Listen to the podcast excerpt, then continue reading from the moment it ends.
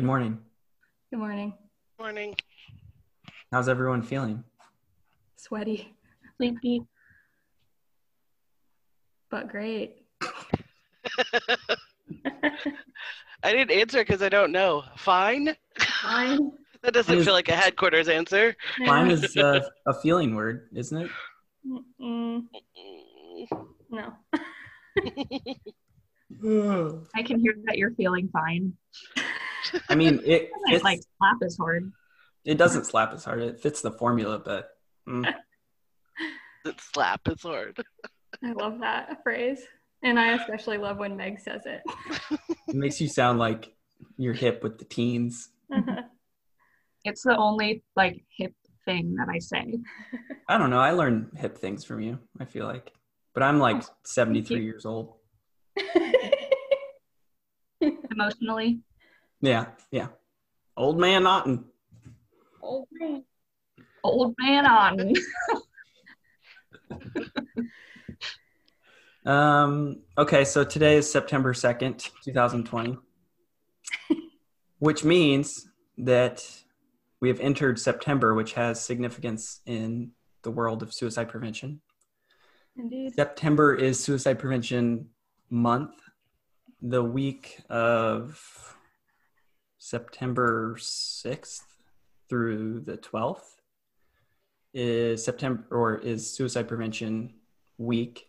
And then World Suicide Prevention Day is September 10th. So if you didn't, if you had spent the entire year not thinking about suicide like most people do, September forces you to think about suicide. Mm. In multiple different ways. Yeah. It's kind of a time of a lot of activity, um, lots of social media posts related to um, suicide prevention, how to be involved, recognizing warning signs, risk factors. Um, the American Association of Suicidology sponsors Suicide Prevention Week. Um, they also sponsor a campaign called AAS 365, the idea that suicide prevention happens throughout the year. It's really weird to think about the fact that people don't spend the entire year thinking about suicide. My mind was like, wait, who does that? yeah it's it's front and center for all of us all year round which is one reason that i hate september hmm which might be an unpopular thing to express on a podcast from a suicide hotline It's a very But- stressful month and very packed full of action and activity. yeah meg meg you are part of a lot of presentations and planning that goes around in suicide prevention month what is it like um, in your role Um, it's it's both fun and stressful. Fun because you get to connect with a lot of people that normally don't um, like reach out to the Kansas Suicide Prevention Resource Center. Um, so I'm connecting with folks that you know it, are unique to the work that we do. Um, so that's really fun, and I like to be busy so that's nice but it's also can be stressful especially if like there are two presentations in one day or something like that but um yeah for the most part i, I think it's enjoyable and um i like facilitating conversations about suicide um and so it's it kind of ramps up this time of year and, and that's nice and feels really productive and like um you know people are getting information that they need um, or that they otherwise wouldn't get and that feels cool so yeah. I think, uh, you know, it, it is definitely a time where people, I, I think you see it a little bit on social media where people um, who maybe weren't on your radar as being in the loop about suicide prevention kind of pop up and maybe share some things that in support.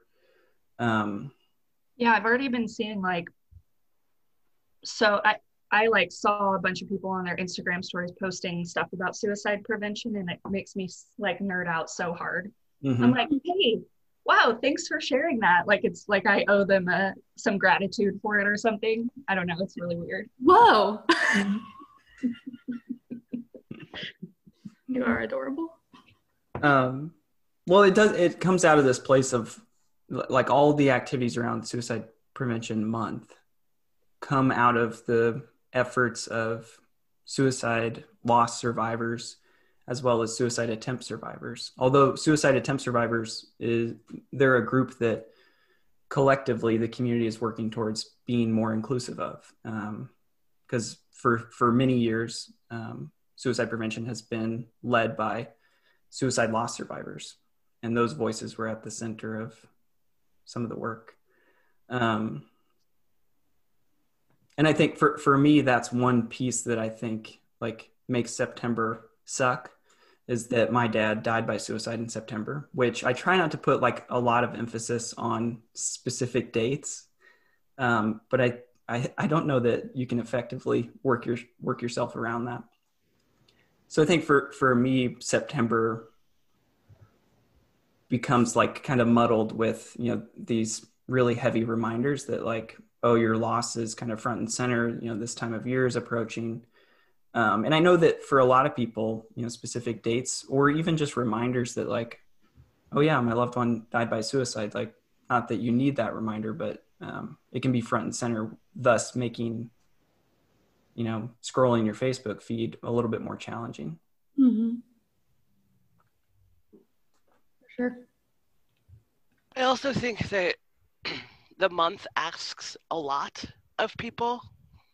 Um, whether you're an attempt survivor or a lost survivor or whatever it is, everybody wants you to show up.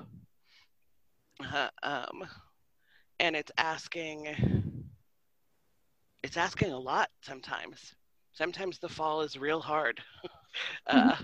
Sometimes starting school in September is hard and it's hard to show up anyway. And I think that then being on and seeing all of the posts and seeing all of the conversations and seeing all of that it's it's a month it's asking a lot mm-hmm. um, and i think it can be frustrating especially for folks um, with lived experience who do the the work year round to to feel like september is the only month that they're doing the work you mm-hmm. know um, so yeah, I think this. I think suicide, National Suicide Prevention Month is a mixed bag. Yeah. um, it, there's a lot of importance because it, we have to talk about it, mm-hmm. and we need that recognition, and it, it's a lot. Mm-hmm. Yeah, September gives gives people who you know don't do this work year round and have lived experience sort of a a safety net, I think, or a safe, yeah, just like a safe window of time to be proactive in talking about suicide, whether or not they're sharing their lived experience. Um, but clearly, like a lot of people have this issue close to their heart um, and don't feel comfortable talking about it outside of September, um, which I mean is part of our work. right. part of the work we're doing is to try to make it more accessible, make those conversations more accessible throughout the year. Yeah, I think that's interesting. I hadn't really thought about like the month being like establishing the month as suicide prevention month makes makes it more approachable to people who otherwise wouldn't be having conversations about suicide. Yeah, because I notice a lot of um, people that maybe that I went to high school with or that I've just known throughout my life um, who aren't vocal about these kind of issues, particularly about suicide prevention. Um, that definitely become vocal in September. Like mm-hmm. this is my platform. This is this is the time where I get to safely say these things, um, and hope that someone can listen. I think uh, that sometimes, sorry, Jared. I think that sometimes we we forget being in the business that we're in and talking about it every single day. Um, that it is still really, really difficult for people to talk about. Mm-hmm it's really difficult for people to say the word suicide. It's really difficult to like to think about it or to think about how it impacts you. And so yeah, I I think it's a good it can be a good platform, like you said, that safety net, um, because it is so hard and so uncomfortable. I, I also think like recognizing where I'm at now compared to where I was at, you know, maybe six years ago. Um, the events that were held, for example, the candlelight vigil, um, or other events that I've attended during Suicide Prevention Month, have really, I mean, they've provided a lot of healing and a lot of like a sense of community. Um, and I think I'm just at a different place than I was, um, you know, six years ago. So I think for so many people, I, I don't want my message about Suicide Prevention Month to be one of, you know, negativity, um, because I do think that for a lot of folks, the events that are held can be really healing. Yeah, I don't, I don't, I don't know that it's just day. I think it's important to talk about all sides of it because I think Mhm. that the reality of September is that it can be really challenging, um, and it's important to acknowledge that too. You know, um, we sort of run headlong into the month with this expect- expectation that we're going to be doing a lot and it's going to be exhausting and stuff. Um, and I think that there are folks who absolutely come into the month just dreading it because it's going to be exhausting in more Mhm. ways than one and it's just going to be in their face all the time and they're going to have to be on and they're going to have to talk about it and yeah Mhm. so Yeah, I really think like all points are valid. I really especially like Kristen's point of like it's asking a lot of people with lived experience. Um, and it also gives those same people that platform. So I think that every single perspective that we've shared so far is valid and important. mhm, And yeah, just true. mhm.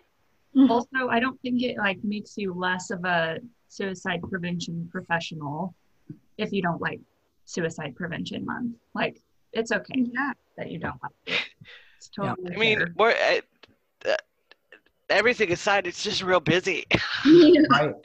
there's Yeah, a lot true. there's a lot to do um, so you know I, think- I think for me, like the experience of like looking at my schedule in September and seeing like I have this, this, this, this, this, it, that feels really overwhelming. Um, but when I'm like actively in the middle of a presentation with Meg or something, I'm like on top of the world. Like I am on a high of like, this is the shit that I love. so it is exhausting, but it's also really exciting when you're doing the work like in the middle of it. Mhm. Me, anyway. Yeah. I, I feel that with with recruitment for our fall training group. You know, every time we're at an info session, I'm like, oh, I guess I'm gonna go through this spiel again. And then I'm like, see their bright, shiny faces, and I'm like, volunteers. and, and yeah, it, it, it does turn things around. Mhm. I remember being in um, both my undergrad and grad school in September. Like, so starting classes, being a volunteer at headquarters, and also knowing that training was coming up, which I always helped with. Um, and then just the intensity of, and this was before I was like really involved. Um, but my dad who di- also died by suicide. His birthday is in September. Um, and I just remember always thinking, what in the hell are we thinking with doing all this in the fall, in the big in September? like, it's so much. Um, and being really like overwhelmed by all of those things, but also not being willing to not do any of them. Like I was going to continue to volunteer. I was going to continue to train. Like I could have said, Mhm. I need a break from one of these things. Right. Probably not school or work, but but the other things. Um, and yet I still did it. I just r- just have a very clear memory in my head of being like, ugh, this is so much every time. So Yeah, Um, I know. Laughing because I'm thinking about last year and how uh, Meg and I both dipped out. you guys both took vacation. it's, it's September. Wow. what a time That was cool. I'm o- I'm only leaving you for my vacation for the last few days in September, so I'm here for most of it. I scheduled mine for October this year. You're welcome. Uh, Erica, any? I got Vacation? Nothing scheduled currently. Sorry. Um, If I do schedule something, it won't be in September. September's a great month. Like I love the weather. I get to put on sweatshirts and jeans and things start changing, the air starts smelling different. Mhm. I love September. You get to change the scent of your body wash from a Yeah. summer scent to a fall scent. Yeah, I was totally And thinking your that. candles. and your candle scents. Pumpkin spice lattes are like right around the corner. no, they're here, Jared. What? There Got iced pumpkin spice lattes right now. Holy cow. hmm wow, the blending of things that shouldn't probably blend, like ice and pumpkin spice. But Yeah, I agree. you know, it's fine. Yeah, they, it feels like warm flavors, but whatever. Uh-huh. Whatever. I mean, I haven't tried it, but it doesn't sound good to me. I have a really cool fun fact to share. cool. We would love to hear it, Meg. Thank you. It's not related to the podcast, but it is related to fall. So, you know how Jared said that there's a smell in the air, like there's a new smell? My sister explained to me that the smell of fall is actually comes from the trees when they change colors. They they put off a scent. I don't know the scientific way to explain this, but they put off a scent and that is the smell that it, I associate with fall oh, because I was like, isn't there a smell that that you smell when it's fall? And then she explained it, and I just thought that was really cool. wow. I That think it's really cool. I think today you could kind of smell it with the fog and mm-hmm. it, it almost smells like kind of dusty, but Yeah, totally. Yesterday, yesterday I walked outside and it was really nice and it was in the morning and I smelled I was like, "Oh my god, it smells like my grandpa's farm." Like it was such a good like just like feeling to smell that. It was beautiful. How lovely. Mhm. Smell is one of the strongest, like memory related senses that we have. I cannot go into Perkins because Perkins smells exactly like my grandpa Mhm. for some reason. Mhm. My grandparents' garage, Yes. like, sits with me, and every time I even get like a whiff of it, I'm like, whoa! It like transported back to childhood. It's so it's very strange. Yeah. But the garage has such a like strong place in my brain. I Mhm. I have a similar experience and it's like it's like a mixture of gasoline and dirt and Mm. just like Love that. It's very specific though. Not Yeah. like my garage does not smell like my No. garage. No. What is that? I don't know, man. Yeah, I can I can definitely like I can remember the smell of my grandpa's garage too. And it's different than my Uh-huh. dad's garage. Weird. Weird. Maybe we should do some research and Meg Meg can uh, update us on why that's the case. Yeah. Trust Jenny. She knows all. True. Why do our grandparents' garages smell different than all of the other garages? Yeah. uh, It's funny too because like my my grandparents are dead, but um, their house is like in Osawatomie. So I wonder if I could just go knock on the people's door and just see if the, the garage still smells. Hello, Hi. I've come to sniff your garage. That's not weird, right? Right. Wait, what were we talking about? I don't remember. Oh, Why are? I, I wanted, I, you know, I've been really excited about this uh, trail cleanup that we're about to do. Yes. And it's during sep- uh, September, September 20th, actually, from 9 a.m. to noon. And we're gonna we're gonna be picking up trash on the Burroughs Creek Trail, which is my like like most of this is probably self-serving, but like that's what I want to do during um, Suicide Prevention Month. Mhm. Um, so I my hope is that the event allows us to like get together and be like, yeah, suicide prevention's a thing, but we're just gonna pick up trash and not talk about it. yeah. Trash therapy. exactly. And and I, I guess to tie it back to whatever we're supposed to be talking about is, you know, so I think sometimes during these periods of time, whether it's you know anniversaries or um, where you're experiencing more frequent reminders about your your own stuff or your own lived experience like doing things that are unrelated is i don't know important yeah. and maybe necessary mm-hmm. i saw a really um, great post from live through this specifically mm-hmm. uh, Des'rae Stage mm-hmm. who was talking about kind of all of this um, like being in it and how exhausting it can be and the importance of it and all of that. Um, but like gave some really good reminders about other ways that you can show up um, that don't specifically have to do with talking about suicide, um, but like um, reaching out to people, donating money to like um, food, ba- donating money or food to food banks, like talking to um, your trans friends, making sure that they are doing okay, like mm-hmm. just showing up for, um,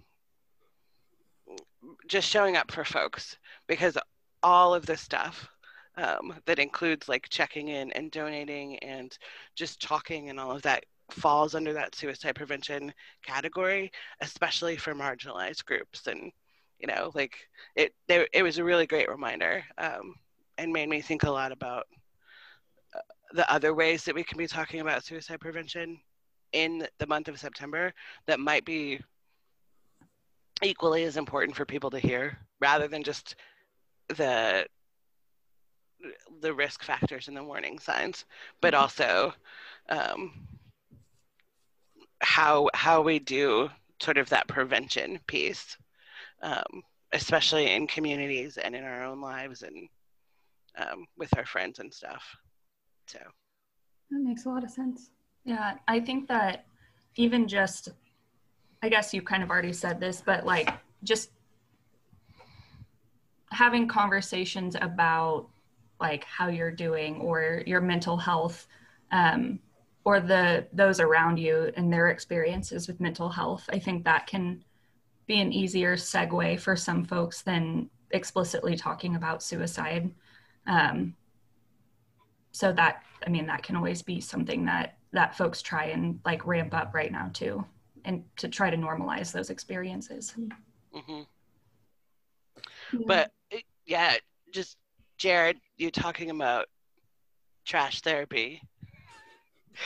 Is a good reminder that it doesn't just have to be us saying the word suicide over and over again, right? Like it doesn't have to be a walk or a run and not that those don't have significance and importance but it can it can be just reaching out to somebody um, and not just in september but throughout the year right? Like it can be the acknowledgement that hey i'm here and i'm a friend and talking to you is important i love to see the signs in the yard um, in the yards that say you matter and mm-hmm. then on the other side, oh, what did they say on the other side? There are a couple of them. Don't give up. Don't give up. Um, I think there are four sayings total, but I also love that it has different things on both sides. Anyway, those signs in the yard, I'm I always drive by and I'm like, oh, same. Yep. Good for you. Someone saw that and they feel good. Right. In fact, it was me. I feel good. yeah, Rachel literally said, "Aw," when we drove by the other day, uh, one on Mass. Uh-huh. There's one on. Uh, there may be a couple on Connecticut, which is yes. my route to and from, and so I all like I always notice them. So you know, if they're one of our many many fans, good on you for putting those signs out. Don't forget to like us, guys. Many, many fans. You're doing the good work. Yes. Um, I was gonna say something. Sorry, I oh. went off on a sign rant. No, that was that was a good one. It was good because we're talking about connections, which are at kind of the center of suicide prevention. Mm-hmm. And um, like if people are trying to get some guidance, I guess related to um, Suicide Prevention Month. Um, Alan, our development director, has done some really great work on our website, and you can go to National Suicide Prevention Month, um, which is one of the tabs at ksphq.org. So I think um, there are a lot of things that we can do related to messaging, um, like the signs, for example. You know, it's it can all be connected to suicide prevention. Um, I'm switching gears, but I think it's still relevant when, as we've been talking, um, one of the things that I think it was when Meg was talking about like normalizing um, the experience of struggling with mental health stuff. And uh, one thing that I, I think is important to mention on here because ideally the folks who are listening um, to this episode are people who are doing the work year round. Um, one thing that can be really interesting and make you feel good and also really exhausting about doing this work is that people in your life know, like, oh, yeah, Erica does suicide prevention work. And so anytime someone has a question or like hey my my mom will do this sometimes. Oh i'm one of my employees has um is not is not doing well. This is what's going on what do i do? And it's just like a like a lot of people will reach out. And so like the number of interventions i've done for friends and like strangers that people in my life know is kind of unreal and also really cool. Um, and then on the flip side of that uh, i think that when well, I, I want to explore both of these things but i want to get them both out. Um, when we have someone i know meg and i recently had an experience where someone that we were really you know that we were friends with in high school um, died by suicide and we were like what the fuck? Like we had no idea this person was struggling. I mean, we weren't close to him at the time, but like everyone in our friend group knew that this is the work that we do and nobody told us. You know, like we were just like we could have helped. Like what you know, just kind of taking it on um as someone who does the work and and when you lose someone to suicide, it kind of makes you question like, well, what the fuck is the point of my job? Like, am I not doing enough? Because if people know that this is what I do, why are they not using me as a resource? Um, and so sometimes people will avoid um, us because they know what we do when they're struggling. I want to talk about, I think it, it, it would be mm-hmm. good to talk about both of those things. Yeah. The, I mean, there's been so many times like friends have texted, family members have asked questions like I, and I think I often warn headquarters volunteers, like when they're going through training, it's like, all right, once you learn these skills, they become your superpower. And with, you know, the whole Spider-Man, what is it? With great power comes great responsibility. Yeah, true. You get put in, you get put in positions where um, you're a helper, um, which is re- a really like an opportunity that I feel incredibly grateful for, mm-hmm. and one that I feel um, sometimes exhausted by. Mm-hmm. 100%. I always, um, I go back and forth across the bridge in North Lawrence quite a bit because I go to that dog park over there. And I was coming home from the dog park and saw somebody sitting like in the middle.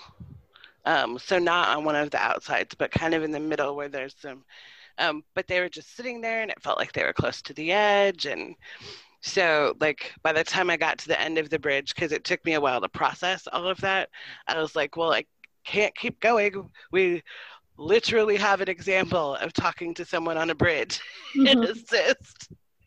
Yeah.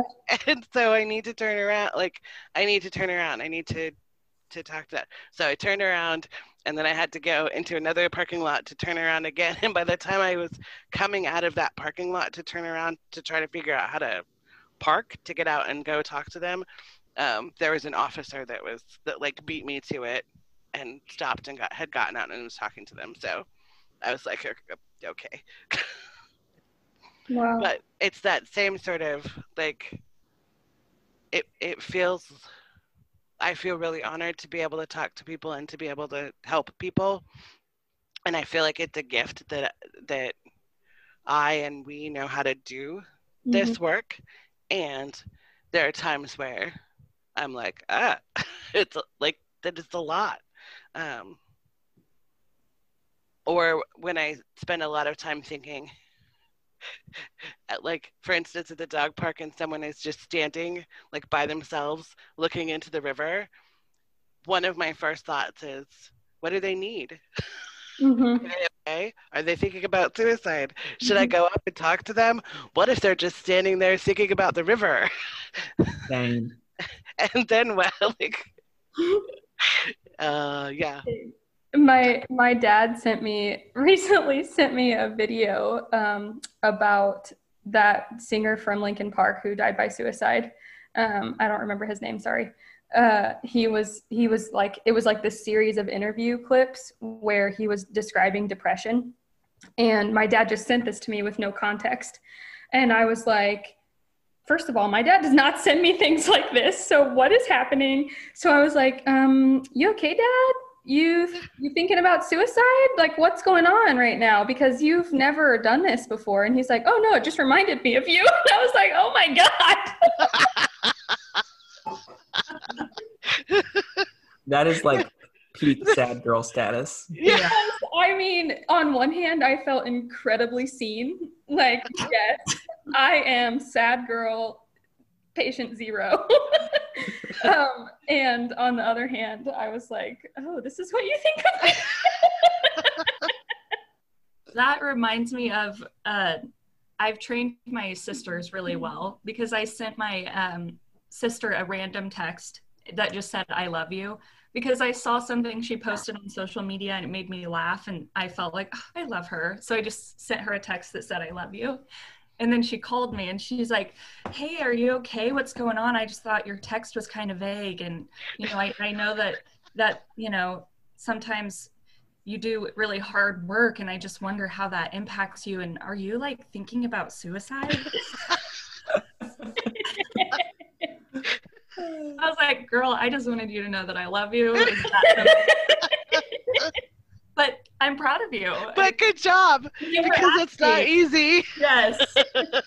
I mean, if you're gonna practice on someone, it might as well be, you know, someone that you uh, care deeply about, Mhm. someone who works in the field. yeah But the amount of times that I'm obligated to ask like strangers or friends or people that I know if they're thinking about suicide is it's a lot it's a lot. Mhm. Yeah. And you're like, God, I really hope the answer's not yes. Every time. Yeah. I just like it is, Kristen, it is your first thought. Like something bad happens in my family. Oh my God, he's going to kill himself. Oh my God, she's going to be thinking about suicide. Like, I just, it's just like an automatic thing. And then everyone in my family is so annoyed with me because I'm constantly like, Are you okay? Are you thinking about suicide? How are we doing? Um, and they're just like, Can you please shut the fuck up? One thing Rachel gets annoyed with me about is um, like anytime someone dies unexpectedly, Yep, a hundred percent. my, my automatic go to is like, oh, they killed themselves, and here's all the reasons why I know that's true. And she's like, Uh-huh. no, they died of a heart attack. You're an asshole. not that, not that suspecting that someone you know kills themselves makes you an asshole. no, it's it's just that it's con- like it's constantly like there as a we should be looking for this we should be worried like we should be thinking about this we should um, be talking about it I was going also if anybody under like 65 dies then yeah that's my immediate thought as well Mhm. meg you were saying sorry, I thought you were done and that was that was rude. It's okay. Um, I was going through my text messages last night because the storage on my phone is full. And so I was deleting some conversations to free up some storage. And the amount of random numbers I have in my phone from like my sisters asking me to check on their friends or from people, like people reaching out to me for advice on how to talk to someone. I was like, wow, I not only do I do this in my professional life, but I do a lot of this work personally as well. And it was, it just really surprised me because there were, I mean, 10 or more. It was crazy. Wow. Well, and like I can remember like pre HQ Meg calling Erica to say like, "Hey, my sister wanted me to reach out to their friend who's having like this like breakdown. Uh, I think they're thinking about suicide. This is what I've done so far. What else do I need to do? Like you've always done this, even Uh-huh. For HQ, and I love True. that. That's true. It's good that we- we've trained people in our lives to use this as a resource. Mm-hmm. hmm Mm-hmm. Yeah. I think Lyra was trying to make her debut on the podcast. Yeah. Again. I mean, you know, it's. I think it's time. I think she's grown up a lot, and Kristen's like, nope. mm-mm, She no nope. longer is called Princess Screamy Face, so I feel like there's been some growth. True. Wow. I forgot about that name. She she does scream less, um, although she's pretty high pitched when we pull into the parking lot of daycare. Um, so she gets it then. Mhm. And now, man, that was My perfect dog- timing. My dog was just like, who is it? it's okay, Demi. Flossie gives no shits about other dogs barking. She's just like, Um, dang it, I had a thought. It was Get us back on track, Erica. Come on. That's what I was trying to do. Um, and I lost it, and I hate when this happens. But you can.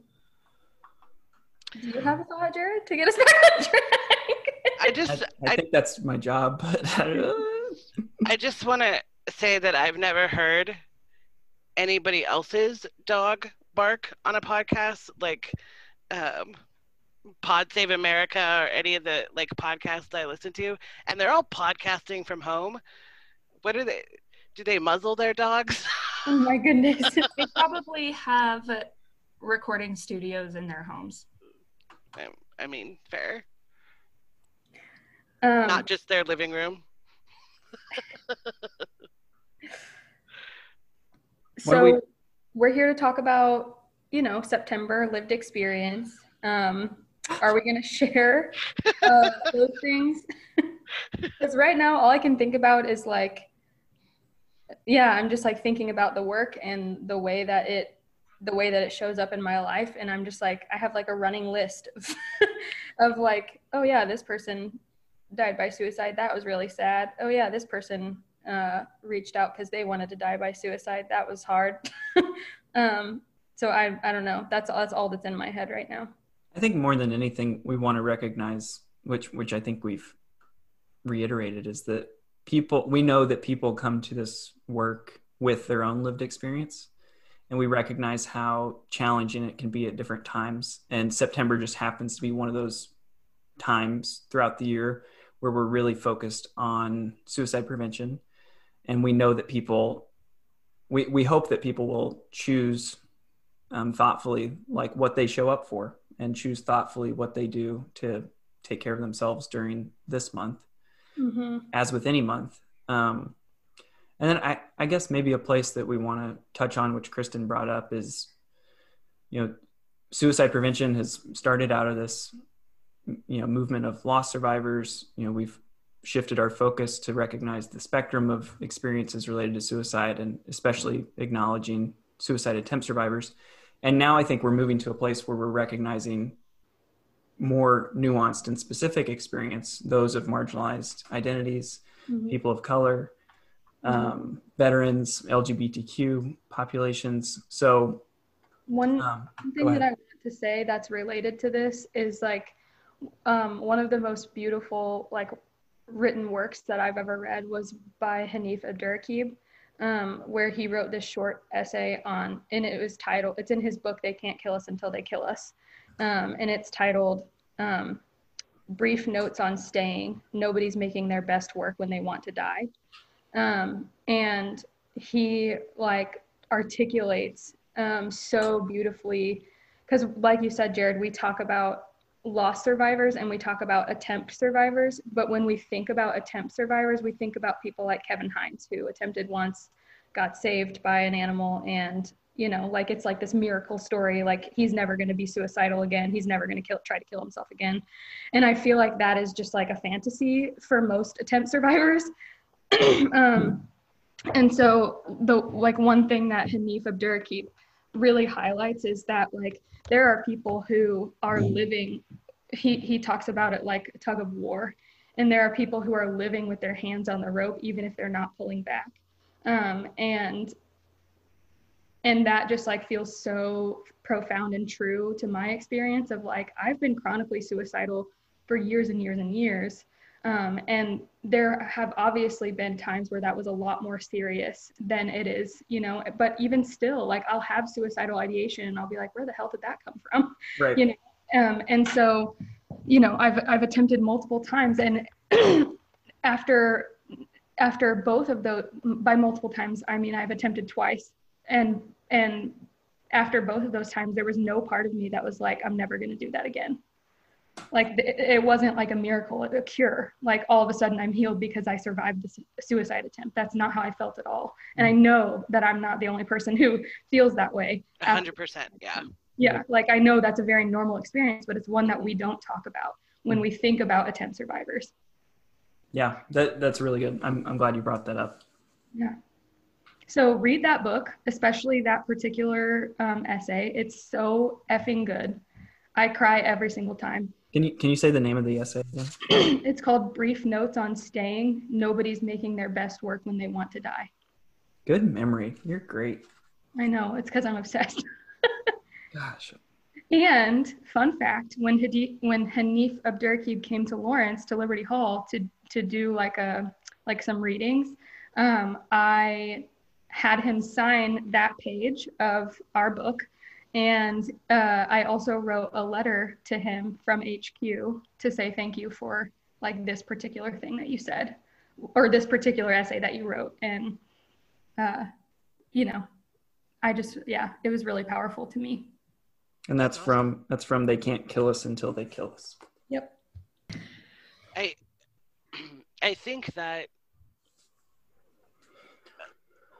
one of the things that we know for sure about um, suicide prevention and intervention is that it needs more work, um, that it needs more money, that it needs more research, that we need to be able to give people more definitive answers when we're talking about um, how to help and what to look for and what we know and that kind of thing. And that's just going to take more money and more research.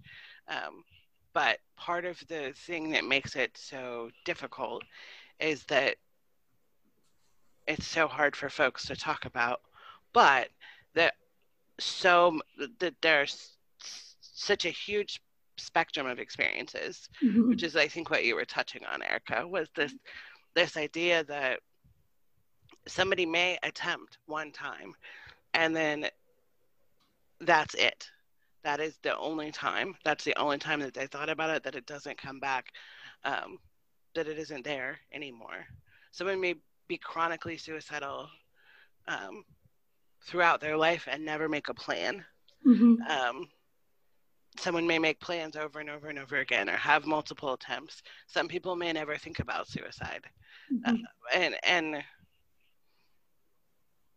so I think that it is, and you know, we also know that suicide doesn't typically happen for just one reason, um, and the the tipping point can be anything, but often it's about loss and pain, and and you know, all of that. But I think it just makes it notoriously hard to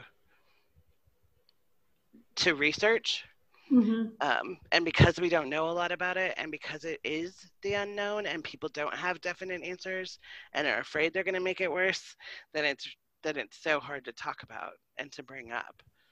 And so I think as we're talking about suicide prevention, it is really important to acknowledge so many different experiences mm-hmm. um, and different ways that that can be true in somebody's life that it doesn't have to look a certain way to be real.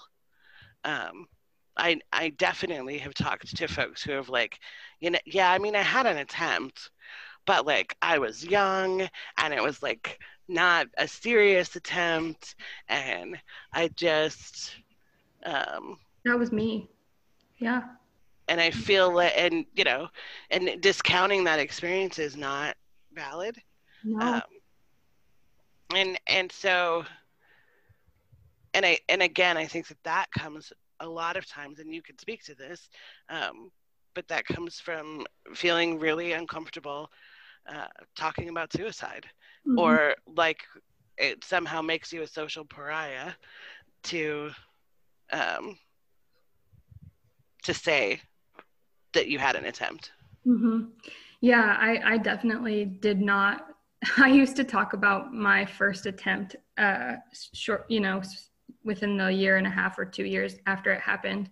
I used to say like, I didn't call it a suicide attempt. I would say like, I was wishing for death, um, and that just felt so invalidating. But also like, I didn't want to be dramatic because uh, how many times in my life have I been called dramatic? It's it's an uncountable number. um, and so it wasn't until actually until ASIST when I went through ASIST. Um, because I don't know if you remember this, Kristen, but when we went through ASIST, all I remember talking about was someone in my class who died by suicide shortly after high school um, and how I wasn't close with her. Um, and I, in fact, didn't even like her. Um, and so, but, but that whole time, I can't remember if I talked about it, but that whole time in ASIST, I was just processing like, fuck, I've attempted suicide twice. Um, mm-hmm. and they were legitimate attempts. Like those are not just like wishing for death. Like that was like mm-hmm. something I was trying to die. mm-hmm. um, and yeah, so it's it's just really interesting to like as you learn more um, about suicide and and just get I don't know just like more education and, and start to destigmatize it in different spaces. Um, it can it can change the way that you view your own experience.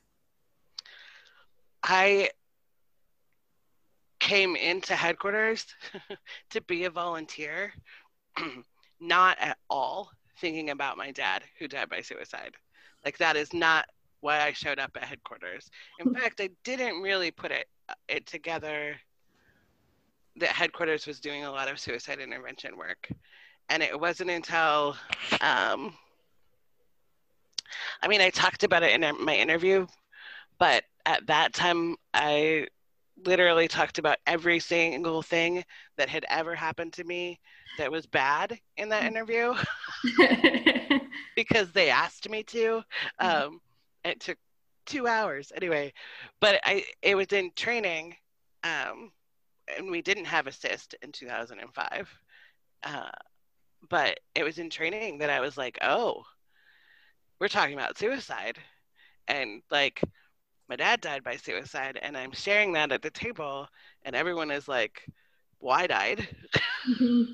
because it's really intense mm-hmm. um, and i yeah i took it home and i processed it in a different way and it wasn't that i that that like my um, that my mom and some of my brothers had shied away from talking about the fact that he had died by suicide it was that i I don't I hadn't put it in a headquarters context, right? Like I hadn't put it in the the work that we do in that context. And so yeah, I think you're exactly right. When you when you take when you start talking about it, when you normalize that discussion, that that you process things in a different way. Mm-hmm.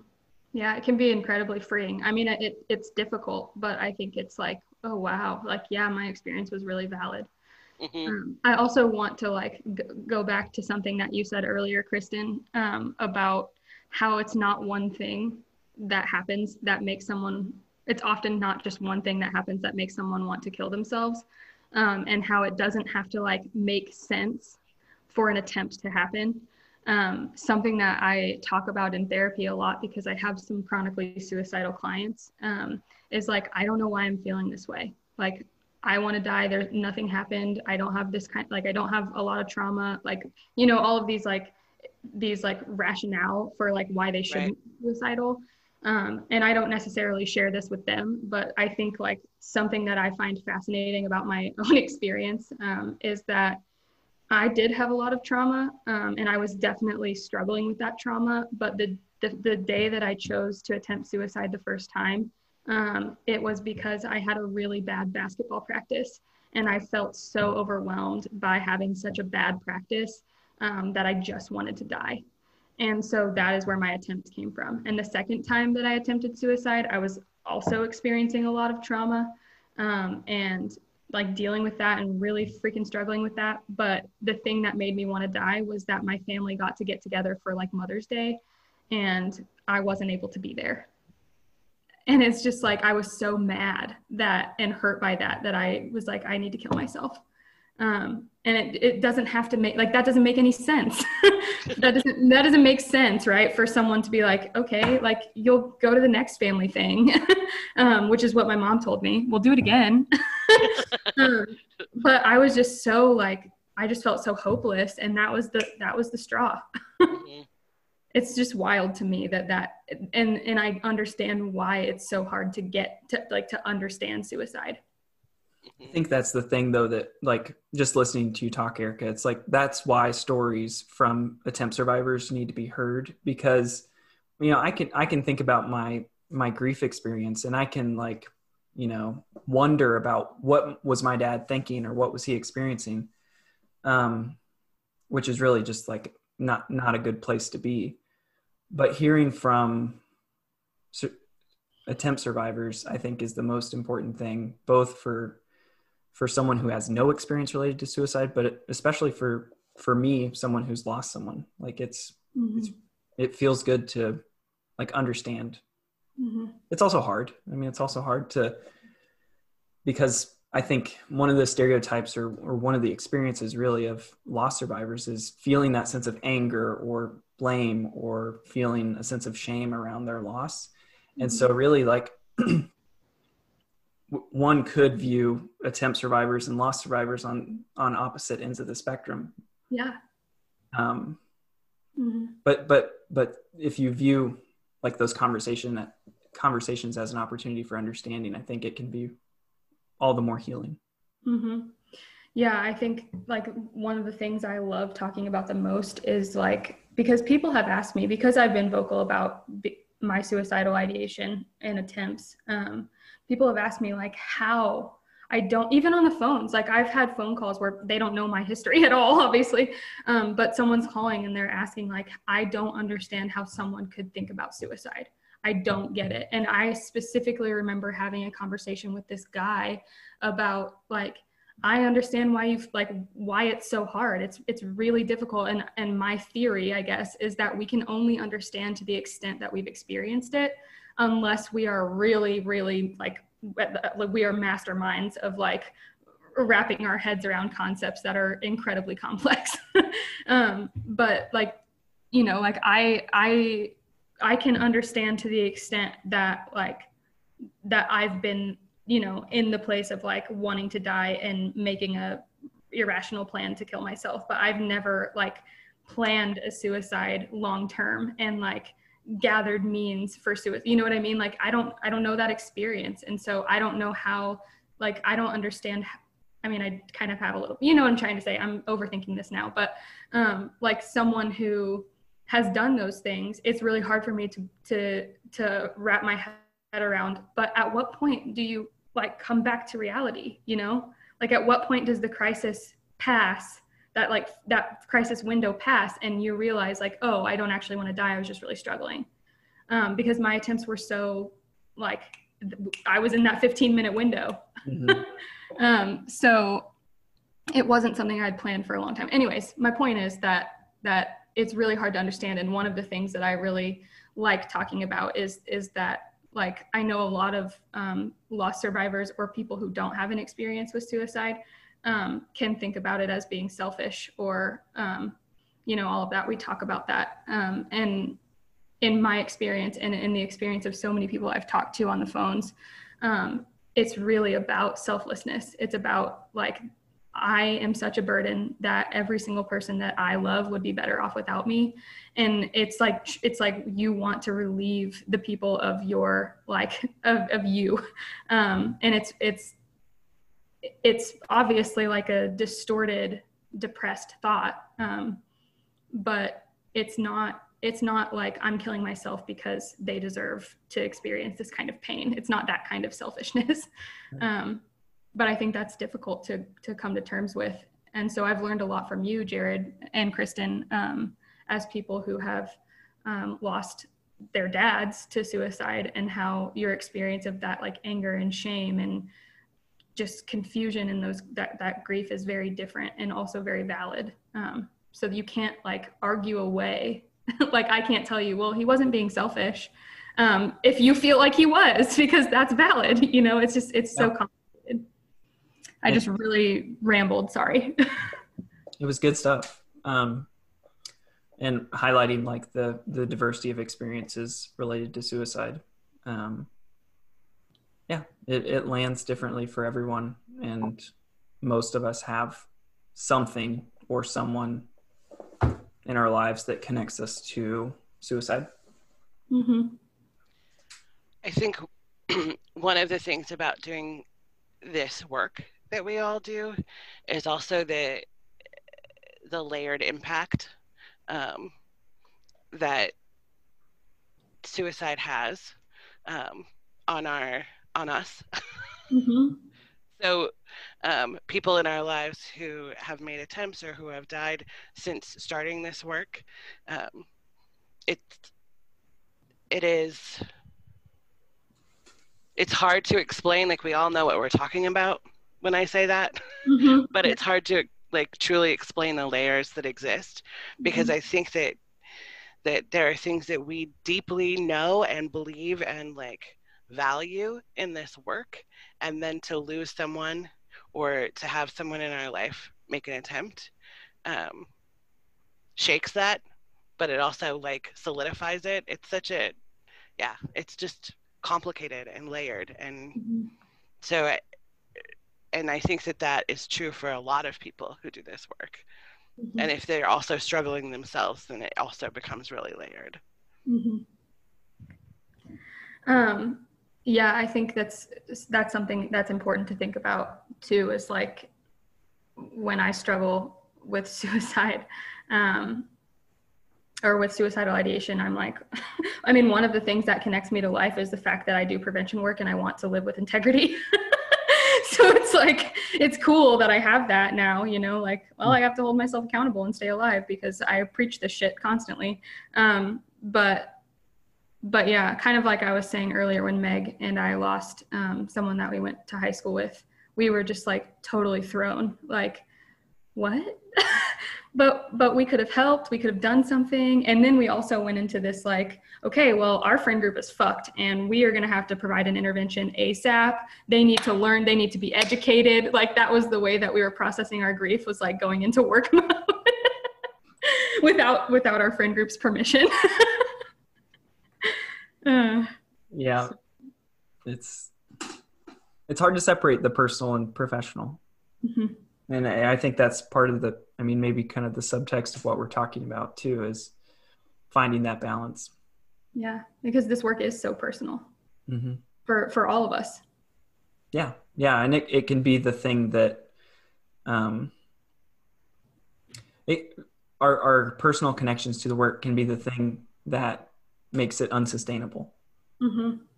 And so, without being thoughtful about it, um, and finding balance, you, you you're at risk of not sustaining your ability to be involved. Yeah. So I think that that like dovetails really nicely into how do we sustain mm-hmm. ourselves? You know, like how do how do we manage day to day? Um, I know that I'm going to be managing by doing some trash therapy on September 20th.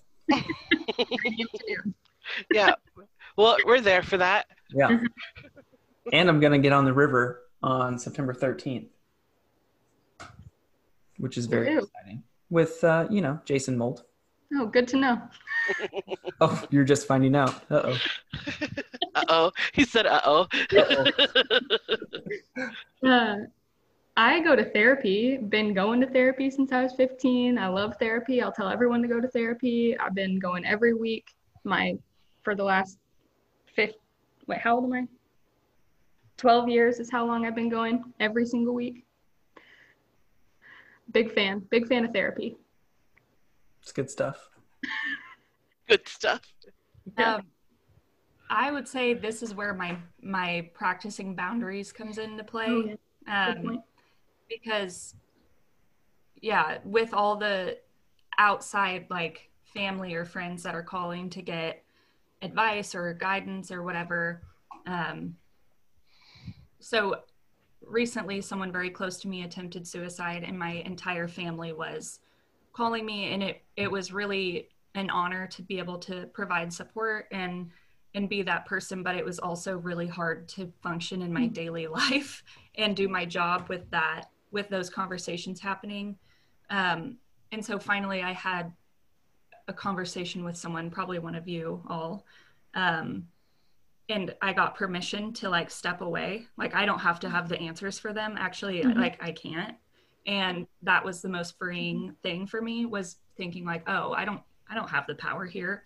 Um, and so just being explicit with my family or my friends who were calling and saying um, you know i think that you know i'm not the right person to have this conversation with right now or whatever and that like Mhm. being okay with that um, and it was really hard at first but it significantly improved Mhm. my outlook um, when i was able to set that boundary so boundaries Yeah, but it, it also me. seems like it allowed you to process the grief and the fear and all of those things that you were experiencing as a result of that person's attempt. Like that really impacted you deeply, and you weren't able to honor your own feelings because you were so busy intervening with your family. That's true. Yeah, I like was totally in work mode, which I think was Mhm. helpful in the beginning, um, and really just like how I was coping with it. But yeah, it was it was good when I was able to step back and just like feel it myself and and work through it because I could hardly close my eyes at night without Mhm. picturing it and all, you know all of that. And finally, when when I was able to process through it, like I I could function Yeah. again.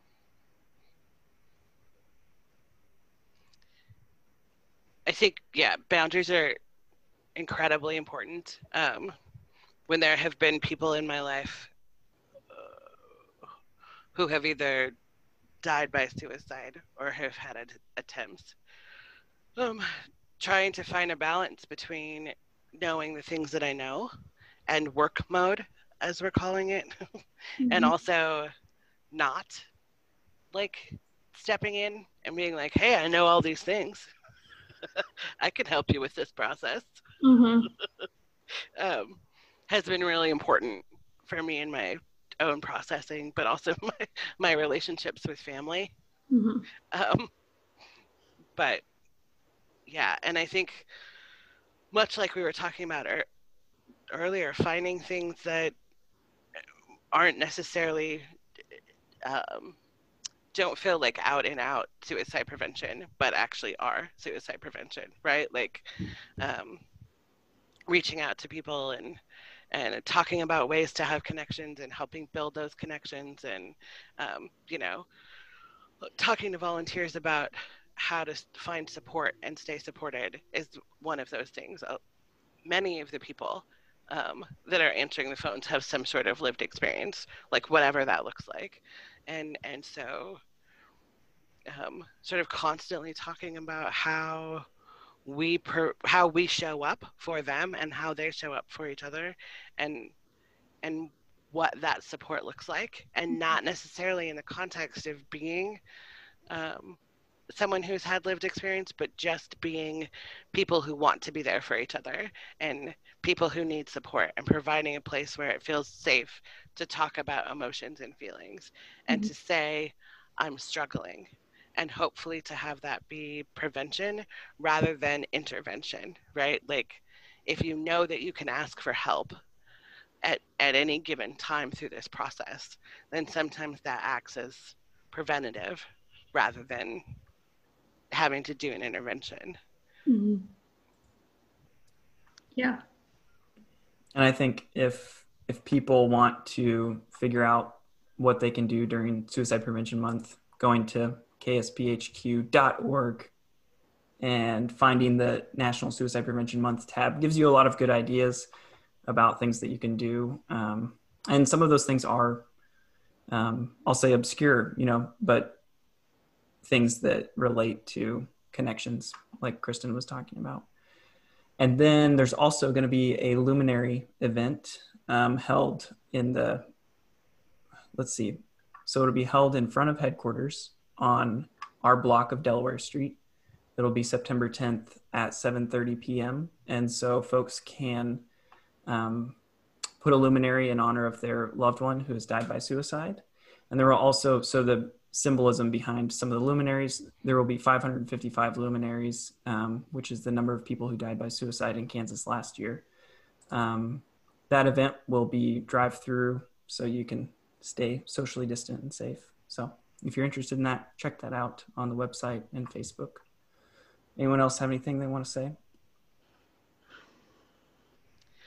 Um, that we appreciate all of you who are listening, um, and that you know we're here for it in whatever way we need to be.